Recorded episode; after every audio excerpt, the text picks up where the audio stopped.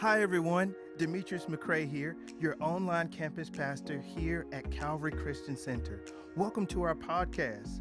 As we are in our season of healing, just so you know, we are worshiping on campus and making sure that our worship experiences are safe and sanitary. May today's message bring healing, hope, and ultimately transformation. Hope you enjoy the message.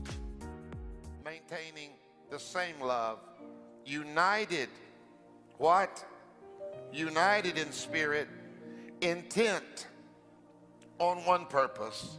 Do nothing from selfishness or empty conceit, but with humility of mind. Regard one another as more important than yourselves. Do not merely look out for your own interest, your personal interest, but also for the interest of others. Have this attitude in yourselves, which was also in Christ Jesus, who, although he existed in the form of God, did not regard equality with God a thing to be grasped, but emptied himself, taking on the form of a bondservant, and being made in the likeness of men. Being found in the appearance as a man, he humbled himself by becoming obedient to the point of death, even the death of the cross. For this reason also, God highly exalted him and bestowed on him the name which is above every name, so that at the name of Jesus, every knee will bow. The white knee, the black knee, the Hispanic knee, the Asian knee. Oh, come on now, the Republican knee, the Democrat knee, the independent knee. Every knee will bow, and the, of those who are in heaven and those who are under the earth, and every, every, every tongue will confess that Jesus Christ is Lord to the glory of God the Father. If you've already done it and you're glad that you did, make a little noise. Come on. Come on. If you've already done it and you're glad that you did, today I'll teach the verse not divided. Slip up your hands, Father. Today we welcome you. We felt your anointing in this place. We felt your spirit in this place. Thank you that I'm with my brothers and my sisters today. I'm with family here and online and on our campuses. We give you praise for what you're going to do. Thank you that we can be diverse, but we don't have to be divided. If you're glad about it, come on, give him praise right now. Amen. Amen. You can be seated.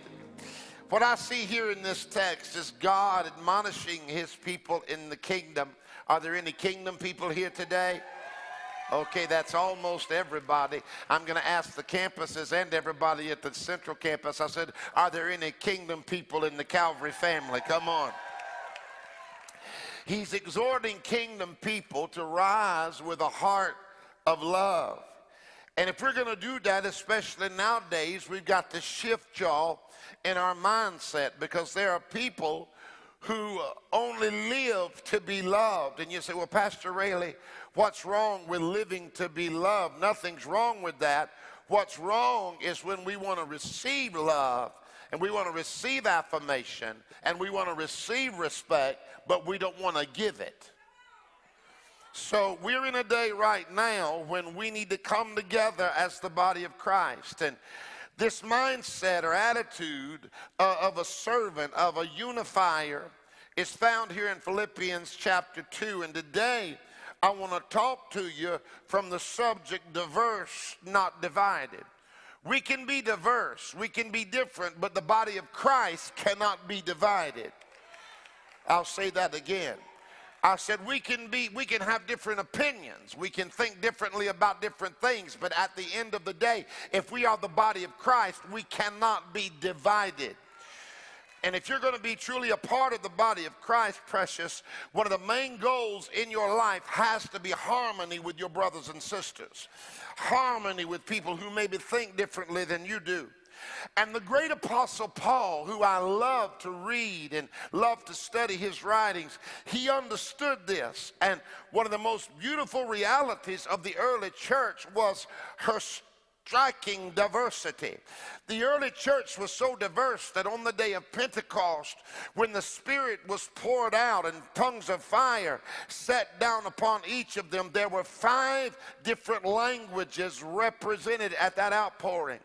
So Paul sits down years later. And this is one of his prison epistles, and he's writing to the Philippian church. Now, essentially, what he's doing in this letter is congratulating this church for their faithfulness. He is not so much uh, dealing with them on issues or correcting them at this time. He's just thanking them for being faithful in their giving and in their, in their support of the gospel. But within this letter, he rises with exhortations and warnings. He is compelling them towards unity. And it was critical in this moment because of who Paul was talking to. He was talking to the church in Philippi. They were located in Macedonia. And the reality of that city was this there were soldiers who had retired and they were living there and they had been given an allotment of land by the Roman government.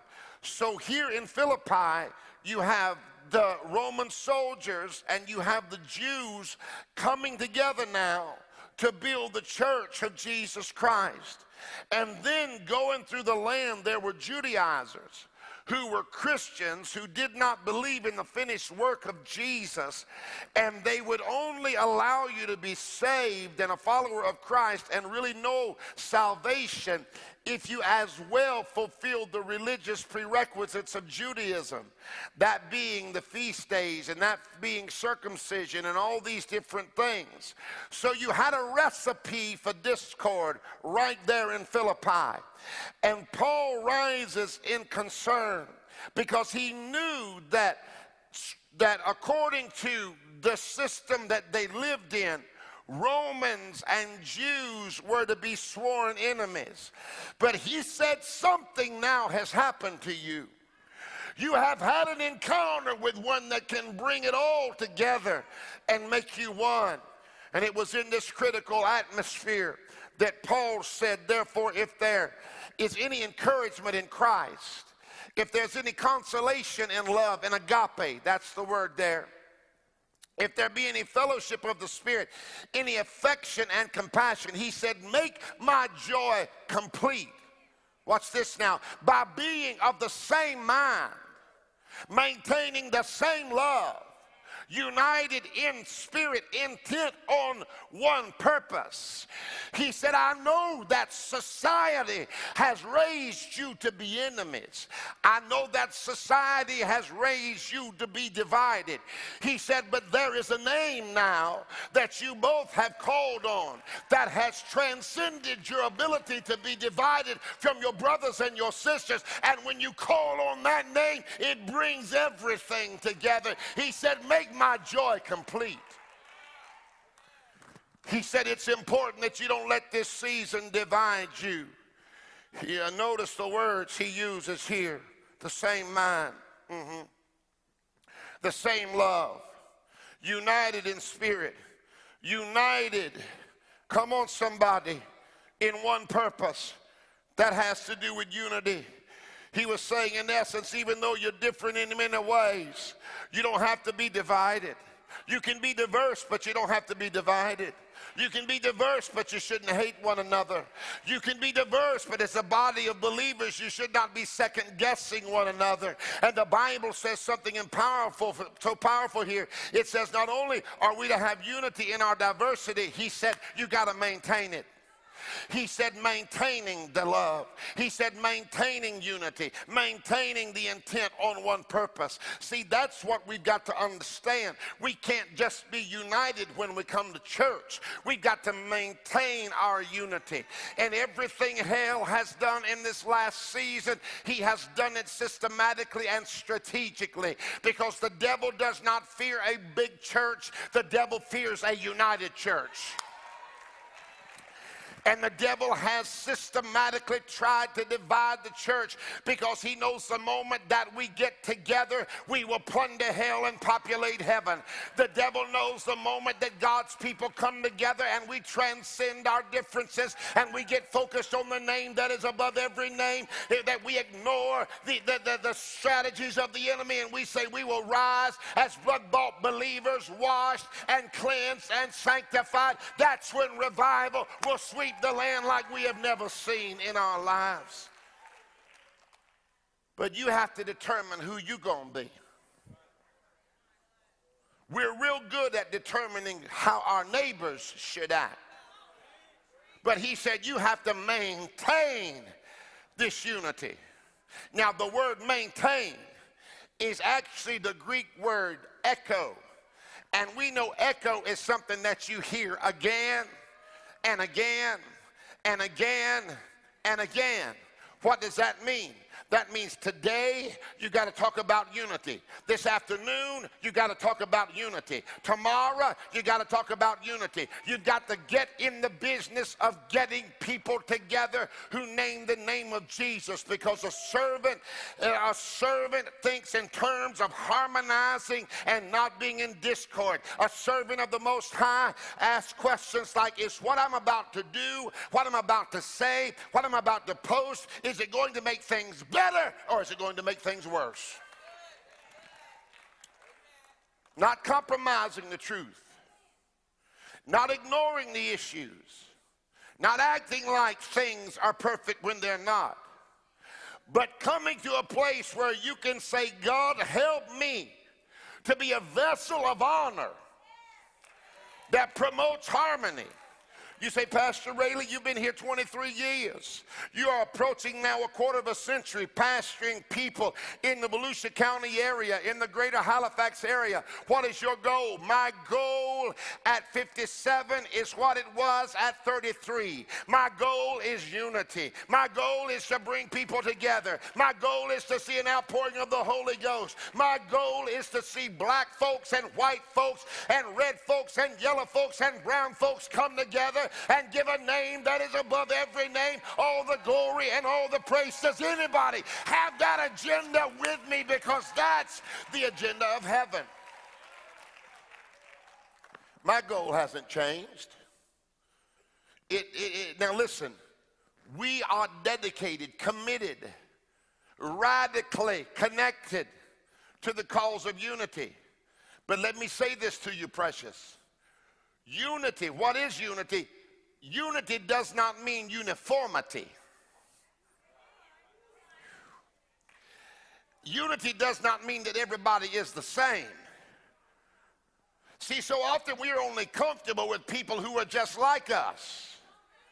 Unity is not uniformity, it's okay to be different. You don't have to be like everybody else, and everybody else doesn't have to be like you. Come on, somebody. Everybody doesn't have to like what you like, eat what you eat, react like you react. Everybody's not the same. But the reality of it all is this we all serve the same Jesus.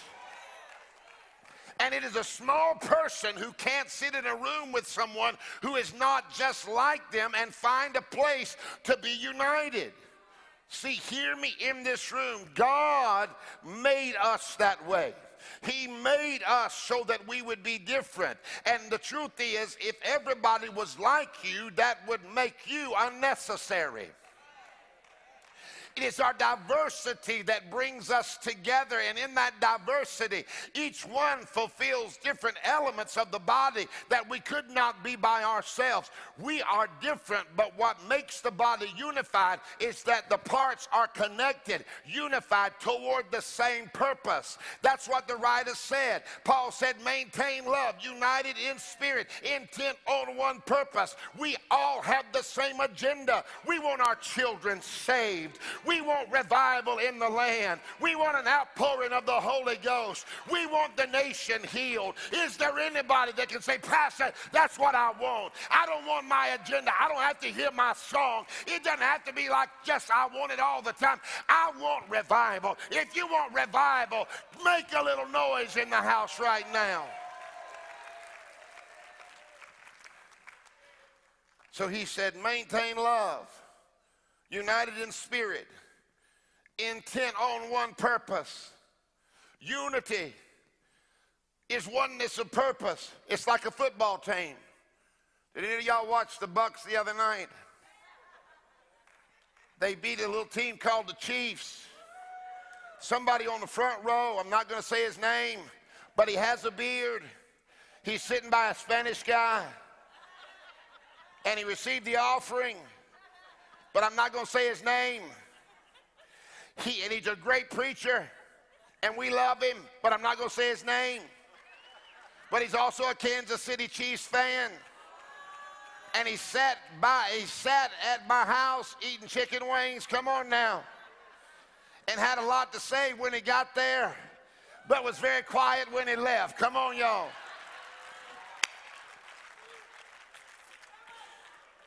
i saw a football team in the Bucs that they were united and not every player played the same position ah see that's the strength of a football team it's not because every player plays the same position. They're unified. If they all played the same position, that would all be that would be uniformity. You can't have all offensive linemen. You can't have all running backs. You can't have all safeties. They are unified because they are operating in harmony towards the same goal. Mm, they're trying to get to the goal line. Their goal line is where they're headed, each person playing their unique part to get to that goal line. And I'm telling you, I've made up in my mind. I have to just play my part. I want to get to the goal line. I want to get to the goal line because I've got to see revival. I've got to see God heal the land. I've got to see an outpouring of the Holy Ghost. And I got to get on a team that feels that way. Anybody just feel that way? Is that what you're after? No, wait a minute. Make a little noise if that's what you're after. Come on. One of the reasons there's so much discord in families and in churches is because many people now have lost sight of the goal. The goal is to establish the kingdom. So rather than focusing on the goal, we started focusing on each other. We started attacking each other. And, and watch this when couples get in an argument, they'll start off talking about the issue. But if they're not careful, they'll wind up talking about each other. Oh, it's quiet in here. They'll start off talking about where you want to go to eat and they'll argue about that because one guy wants Popeyes and the other guy, the other lady wants Ruth Chris. Come on, somebody. That's a, that's a big, wide spectrum. But I'm telling you, if it wasn't that Popeyes was fattening, I would choose Popeyes every day of the week Y'all don't say nothing to me. I would get a three piece with dirty rice and a biscuit. Come on, somebody. I, would work it out, but I can't have that all the time. So you wind up, you, you wind up talking about an issue. You wind up arguing over an issue, but then you turn and you begin to attack each other. And you say, But you never let me have my way, and you hurt me, and you remember what you did, and, and you remember way back when. And that's what the devil wants us to do. He wants us to stop talking about the issue and begin to talk about one another and tear down one another. But I have have come to ring hell's bells and say that in the next season there is a church that is rising up and we have a oneness and purpose and we know what we're called to do. Now, watch. Unity then is not sameness. Unity is oneness and purpose. Unity is everybody going the same direction. How many y'all going to heaven? Anybody in Palm Coast going to heaven? Come on, anybody in SB going to heaven? Anybody online going to heaven? Anybody in Ormond going to heaven? Any? I've said this before, but when you get to heaven, there's not going to be a white section. Not going to be a black section, a Hispanic section, an Asian section. Let me really bother y'all. There won't be a COGIC section, won't be a Church of God section, won't be an AG section, won't be a Baptist section. Baby, when we're walking there, we're going to be so glad that we made it. We won't care who the neighbors are. I'll be glad to see my brothers and my sisters. Is there anybody? You got a goal in mind. No, no, no. I want to hear from the people that's got a goal in mind. And if we get there, we're going to get there together. If we make it, we're going to make it together. If we arrive, we'll arrive together or we won't arrive at all. Unity is not sameness. Unity is oneness of purpose. It's everybody going the same direction. It's believers like you and me pursuing harmony. It's believers like you and me coming together for a higher cause and a greater call. A true child of God then fights for harmony. A pastor nowadays, if he's going to be who God's called him to be, he's going to fight for harmony. Not, not compromising the essence of the issues, but nevertheless fighting for harmony. And this must be our mindset. We are trying to preserve, Ephesians 4 called it the, the, the unity of the Spirit. And, I, want you, I want you to get this in your heart. Some of y'all say, well, Pastor, why should I be concerned about preserving the unity of the Spirit? I just want to get to heaven. I want to get my family to heaven. Come on, y'all. I want, I want to get my son and my daughter to heaven. I want to get Keisha and them to heaven. Come on, somebody. I want to get Pee Wee and them. We got all kind of people in church. I want to, I want to get them to heaven. That's all. I want to get Jose. Y'all don't say nothing to me. I just want to get them to heaven. I'm just trying to get them to heaven. I, that's all I care about. Why should I care about preserving the unity of the Spirit? Because of this. Because the Spirit doesn't work in disharmony and disunity. Ain't nobody gonna be healed where there's discord. Nobody's gonna be set free where there's discord. Your family won't be delivered where there's discord. Crack addicts will stay crack addicts where there's discord. People bound up in sexual sin will stay bound up where there's discord. But where there is unity, the Lord said, I'm here. That is, I mean, that's irresistible. I command my blessings. I dare you right now. If you want to get under a commanded blessing, make a little noise right now. Do you understand how crafty the devil is? Do you understand why he is so committed now to seeing the church divided in America among the black church and the white church and the Hispanic church, and the Asian church and the Korean church? I know Koreans are Asians, but just letting my Korean people know if you're watching. We, we have all this division because the devil knows that God's power will not be revealed in totality until we come together. Satan wants this unity in the church so that God's power will not be resident there. Satan wants discord in the church because he knows the moment that we get together, hell is in trouble. The Bible says in 1 Peter that when a husband and a wife are in disunity, that God won't even hear the prayers of the husband. That's why it's so critical, y'all, that we come together. And the discord in the church isn't about different personalities, it's not about opinions, but it's about Satan having his way, wanting to block an outpouring of the Holy Spirit. Hear me, Calvary. There's got to be unified unity that there must be something that everybody is attuned toward. There must be something that we're all listening for. And you say, Pastor Raley, what are we listening for? What are we all in tune to? Paul says it in Philippians. Uh, he says that the Spirit's unity. See, you cannot be in tune with the Spirit and out of tune with fellow believers and think it's okay. Oh, my, my, my, my. That means I can't be okay being divided with my brothers and my sisters somewhere. We've got to reason together. Sometime we've got to come together and we've got to reason together. Because let me tell you something if reasonable people don't start talking, unreasonable people are going to control the dialogue.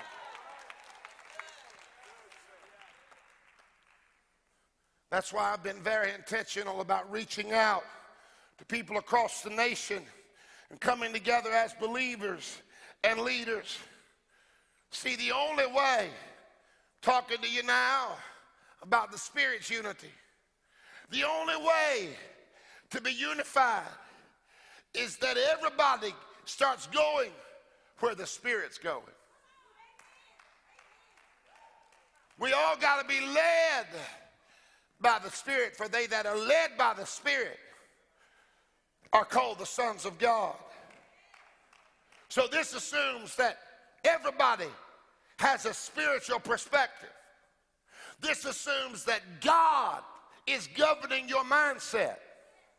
I know this is deep, but the truth is, if you hate your brother and you hate your sister, if you unfriend, I'm mad at them, I'm just to unfriend them. And listen, Jesus said, I'll be a friend that'll stick closer to you than a brother.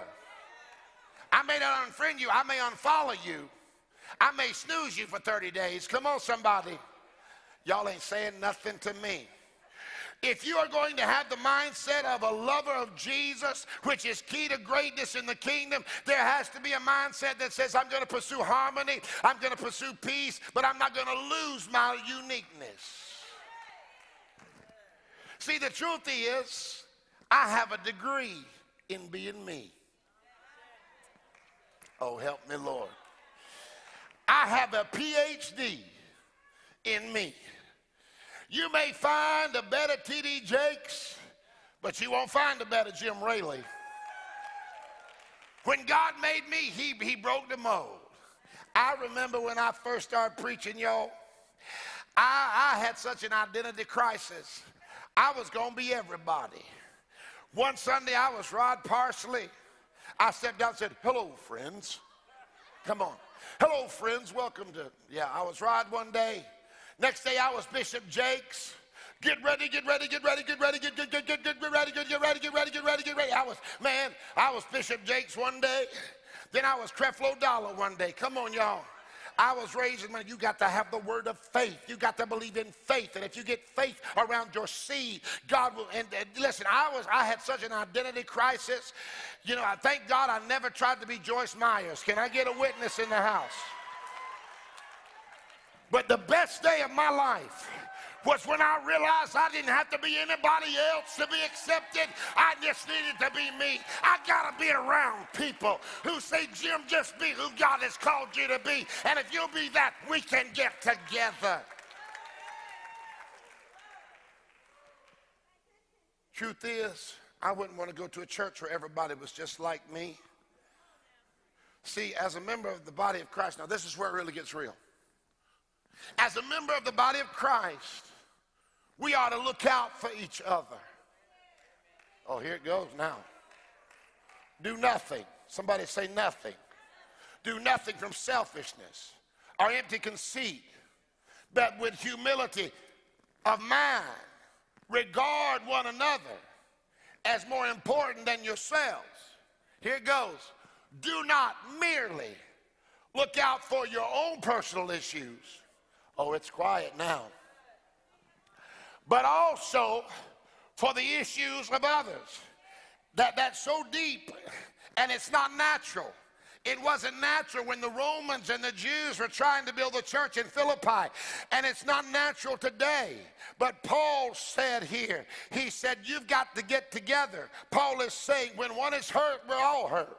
When one is treated unjustly, we're all treated unjustly. When one is victimized, we're all victimized. When one is abused, we are all abused. You can't talk about me without talking about yourself. The truth is, this mentality today in the church said, You take care of yours and I'll take care of mine, and I hope we can get to heaven. But the Bible says, Do nothing out of selfishness or empty conceit. He said, You got to look out for one another. You got to care for one another. You got to shield one another. You got, you got to stand up for one another. Why do you think I hosted the conversation? On the heels of George Floyd because we need to talk. Come on, somebody. That's why I stood here. I sat here with African American pastors and leaders and white folks because we need to talk, because we got to heal, and we got to look out for one another. And I have made up in my mind, you better hear me, sir. You better hear me, lady. You can be divided if you want to. You can be jacked up if you want to. But I have decided I'm going to take care of mine.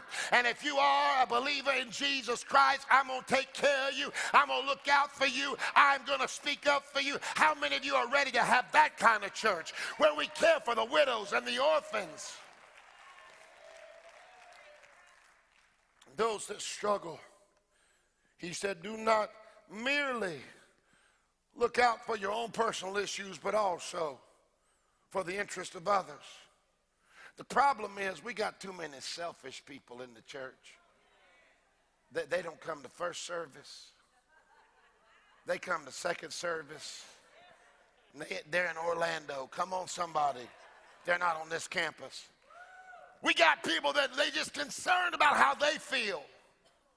I'm so tired of hearing how people feel because your feelings lie to you. You're going to feel one day way one day and another way the next day. You're going to feel victorious one day and defeated the next. You're going to feel compassionate one minute and mad the next. That's when you got to put all that mess aside and say, I am a new creature in Christ Jesus. Old things have passed away. Let me love my brothers and sisters. Selfishness is when self is the only one getting benefited, blessed, honored, protected, or celebrated. Selfishness is this mentality. Selfishness says, I win, you lose. That's empty conceit. And it says, I win, you lose. But agape, love, servanthood, says this Not only do I want to win, I want you to win too. There's nothing wrong with you winning. There's nothing wrong with you being an overcomer. But at some point, you have to say, not only do I want to win, I want you to win too. See, the text is saying here, don't make it all about you.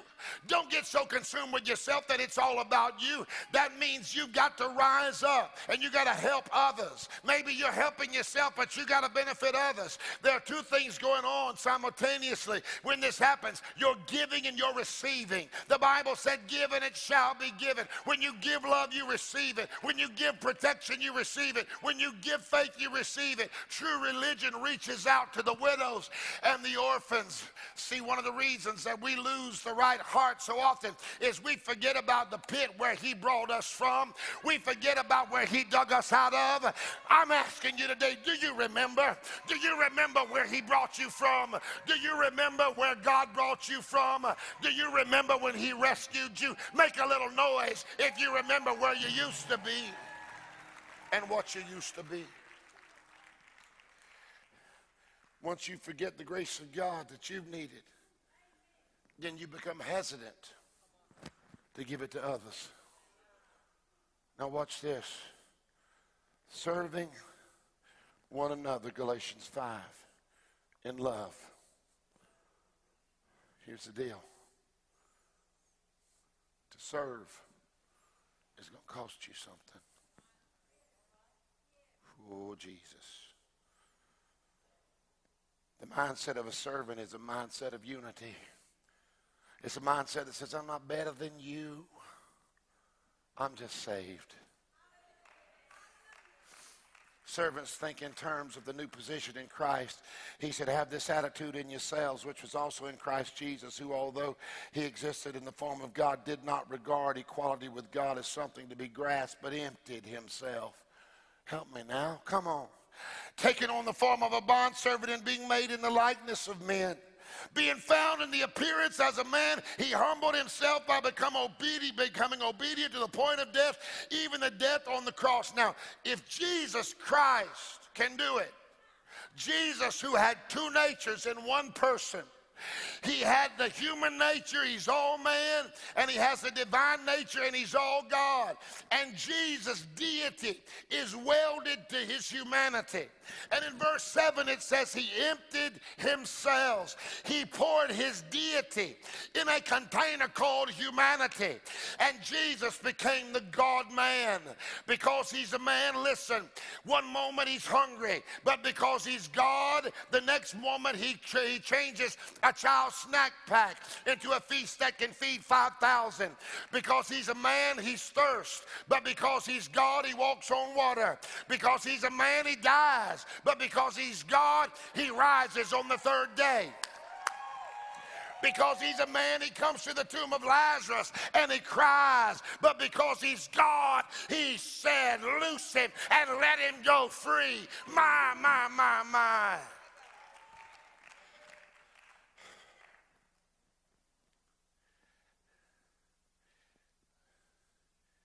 Somewhere there's this emptying or pouring out of himself. The Bible said Jesus took on the form of a man, not just a man, but a bondservant. Now, the word bondservant is the Greek word doulos.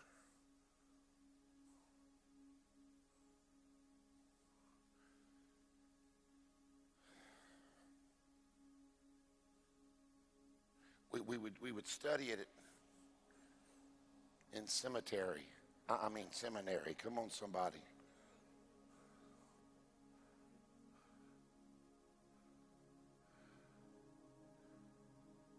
It, it, it literally means that he unites these two natures all God, all man in, in, in, sem, in seminary, it was called the hypostatic union. And he became a bondservant, a doulos servant. The Greek word doulos meant an indentured servant. It means a servant by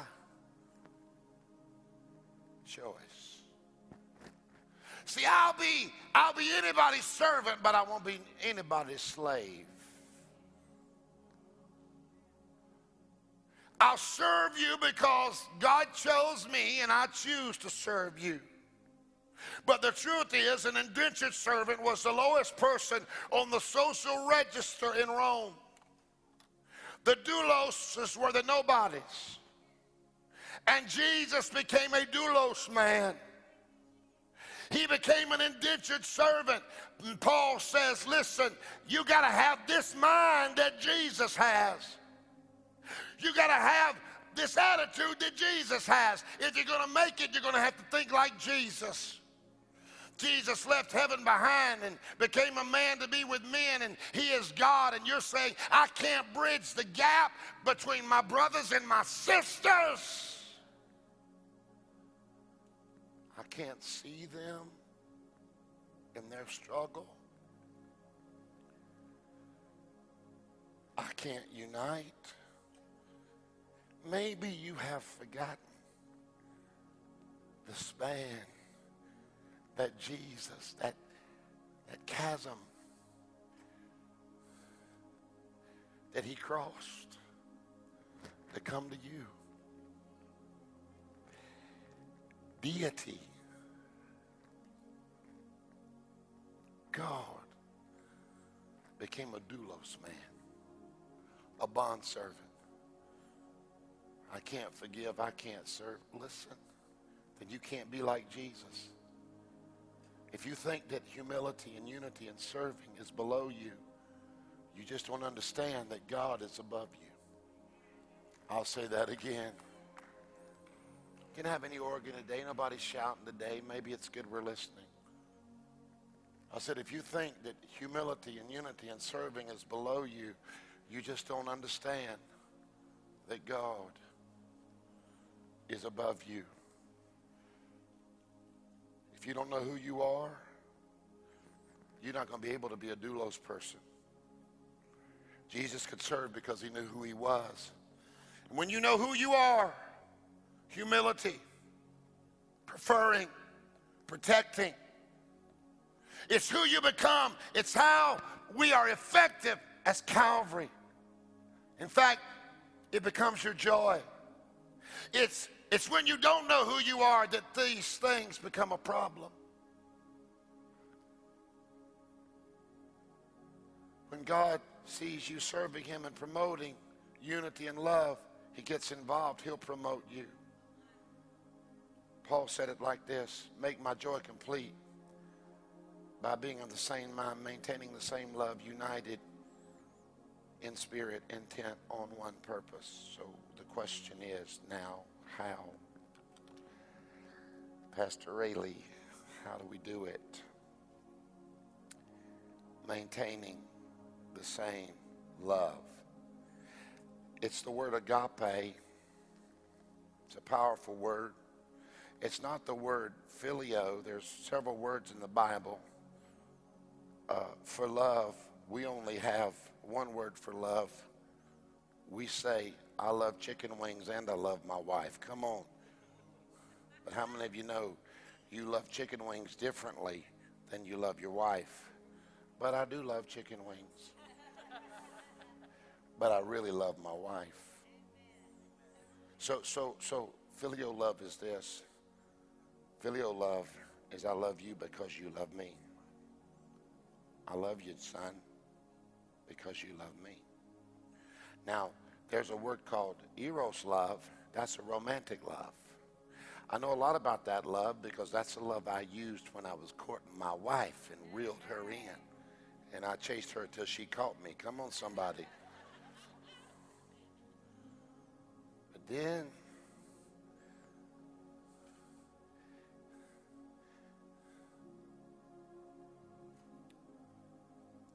I'm trying. Still struggle. Then there's that word agape that makes you become a doulos man. And that word says, you ain't got to love me for me to love you. You don't have to perform. You don't have to do anything. Kind of like how you love your kids when they're born. They all they do is make messes and cry. They haven't done anything, but you just love them because they're yours. You just love them because they're yours. we have put so many guidelines on our unity. We put so many prerequisites on our love. The truth is, y'all, we ain't loving like Jesus. If we do that, how can we do it? One way. We got to be agape people. Watch this video. Watch it.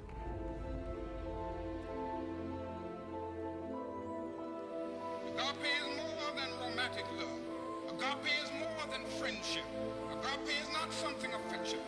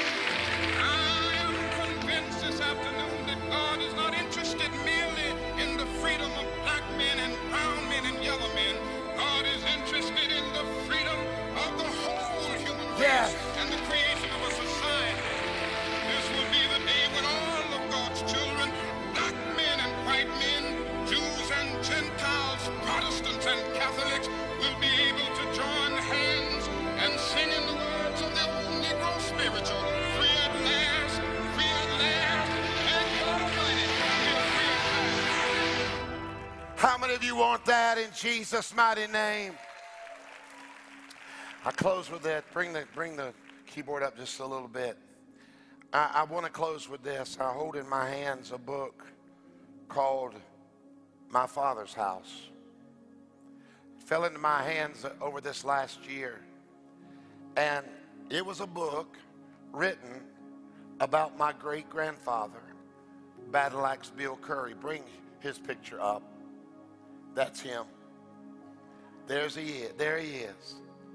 This would have been in the early 1900s. When the outpouring of the Holy Spirit came to California, it moved south. He was principal of a school and a teacher. He got baptized in the Holy Spirit, called to preach.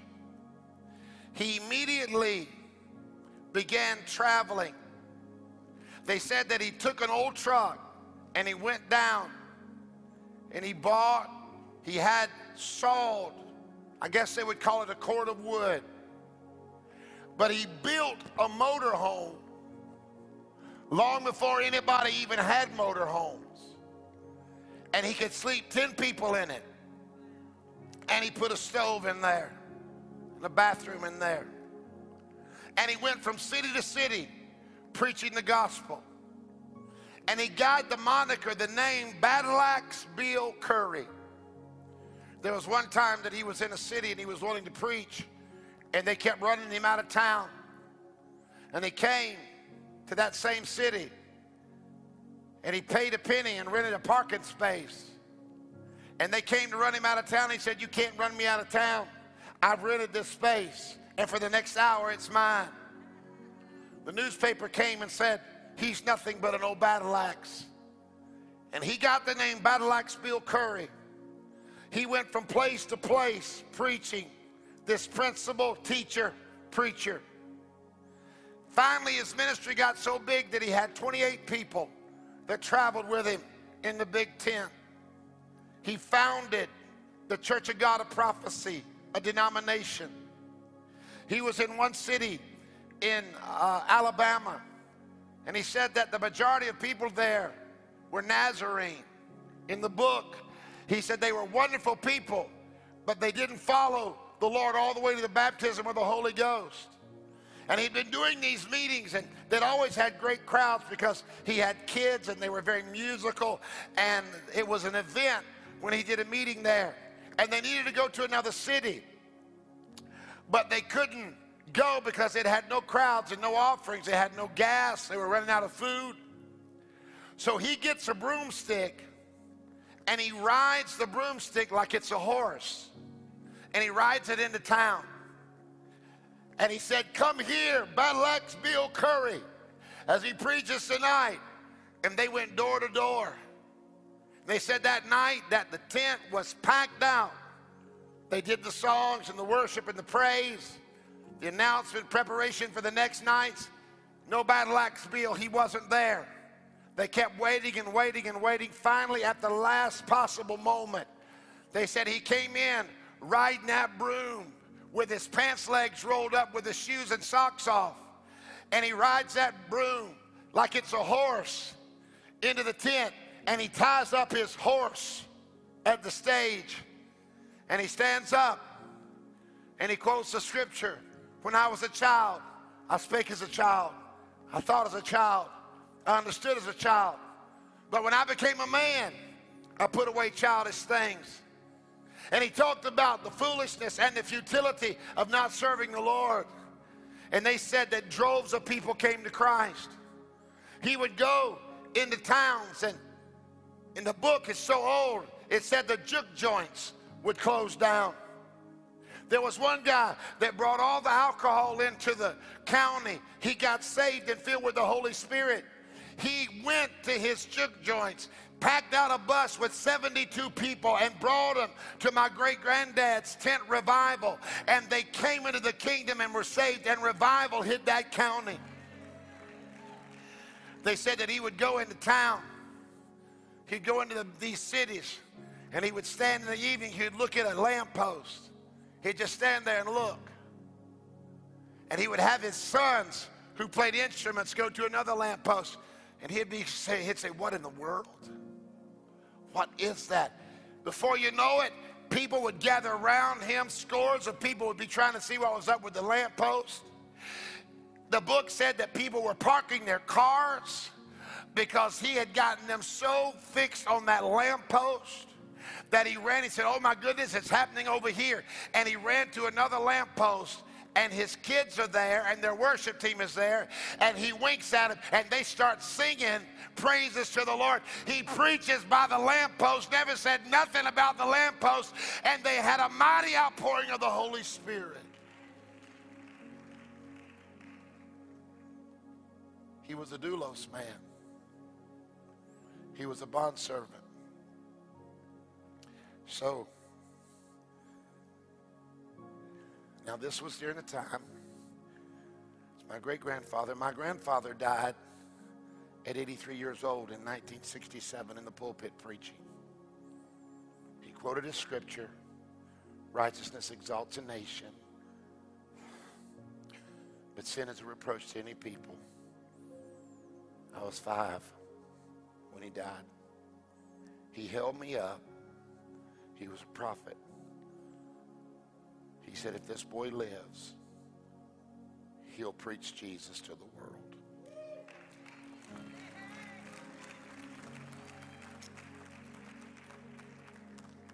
My great grandfather, who would have been my that man's father-in-law, he rose in an atmosphere when the KKK was at a burning, boiling hatred high. And I read this about him working among the blacks. Brother Mackey sees Battle Axe Bill, and someone standing by him, Brother Mackey said, Who is he? The man answered and said, He is Battle Axe Bill Curry. He was overseer of Florida, and now he is the general overseer of, our, of the Church of God in Christ. Brother Mackey, the African American black minister, said, Battle Axe Bill Curry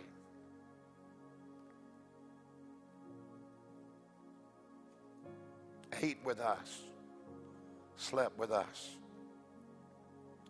and won many to the Lord. John Williams and his wife, Precious of Florida, said Axe Bill was the first white man that they had, they had ever seen preaching the message of the holiness way. They said he preached Pentecost and he had the spirit of caring for black people all the way back in the early 1900s. On a Sunday, Battle Axe Bill had been preaching in Muskogee, Florida. His friends, African American couple, the Williams, had been at the Old Missions Church. And when they returned home, Sister Precious said, I was kind of late cooking dinner. I had an old wood stove and it was all fired up. Brother Battle Axe Bill had been standing in the road after the service talking to some people. And when he saw the smoke from our kitchen flue, he said, Well, you all just go ahead and talk, but I'm going to go where I see the smoke. He was kin to me. And he smiled. He knew she was cooking. So he did, this precious African American woman said.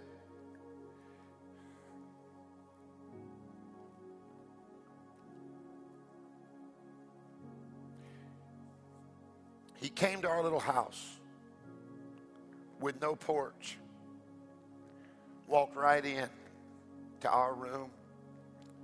Knowing that dinner wasn't ready, he laid right down in our bed and he rested a while while I finished up dinner. Finally, we got it ready. He ate with us and we enjoyed him so much. Oh, he was a wonderful man of God.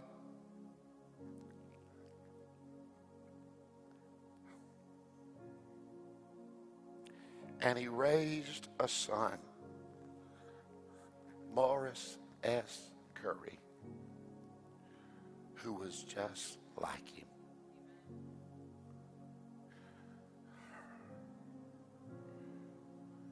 then it goes on to say that Morris Curry loved people of color preach to people of color, was committed to unity. He raised a son in the 1900s just like him. In that house, he also raised a daughter named Isla who was just like him, who would have been my grandmother, who raised a son named James who was just like him, who raised a son named Jim.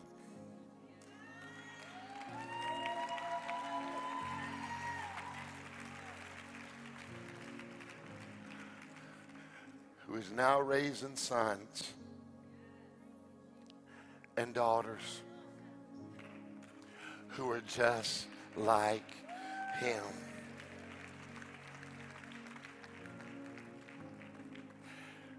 Question is what is the state of the church going to be if we raise up sons and daughters that are just like you? What's the next generation going to be like? If we raise up sons and daughters that are just like you, I have made up in my mind that I want to take every opportunity to celebrate and bless and benefit others for the glory of God. But I want to raise up people who love people. I want to raise up a church that is diverse but not divided. And I tell you, I curse what the enemy has tried to do. I curse what the enemy has tried to do in our nation. And I tell you, devil, I take authority over you because let me tell you something. You're going to get mad, but here's what you got to know the nation can't heal the church, but the church can heal the nation. That's why we got to have revival in the church. That's why bishops and elders and prophets and evangelists and preachers have got to beat our weapons into plowshares, and we've got to have revival. Stand on your feet and make a little noise if you want revival.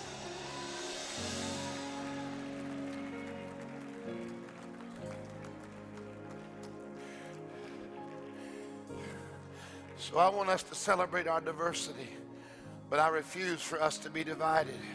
If you want God to move in our diversity, I want you to slip up your hands. Come up here, John. Come on, slip up your hands. Slip up your hands. Come on. Father, we bless your name today. We thank you, Lord, that we're going to be a doulos church.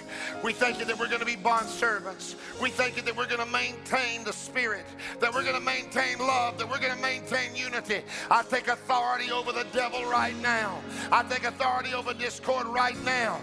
I tell you, devil, that there is a church that will rise up, not consumed by their opinions, but ready for a fiery revival that will transcend race, that will transcend socioeconomic situations Pour your spirit out and have your way. If you love the Lord, slip up your hands. Come on, sing, Pastor John. I give myself away. Oh God, I give myself away so you can use me. I give myself away. Make me more Hallelujah. like you. Give myself away so you can use me. I give myself away. Oh, will you make me like you? I give myself away so you can it again. I give myself away.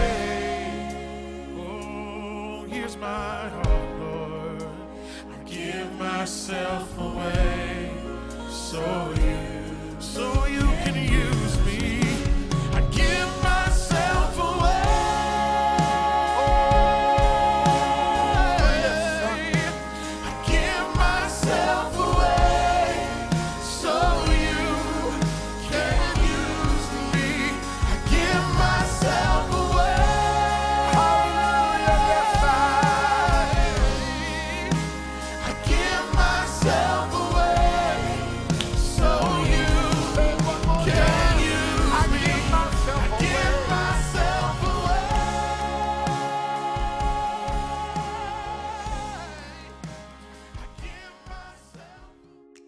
Thank you for joining us for today's message. You can continue to be a part of all that God is doing here at Calvary Christian Center.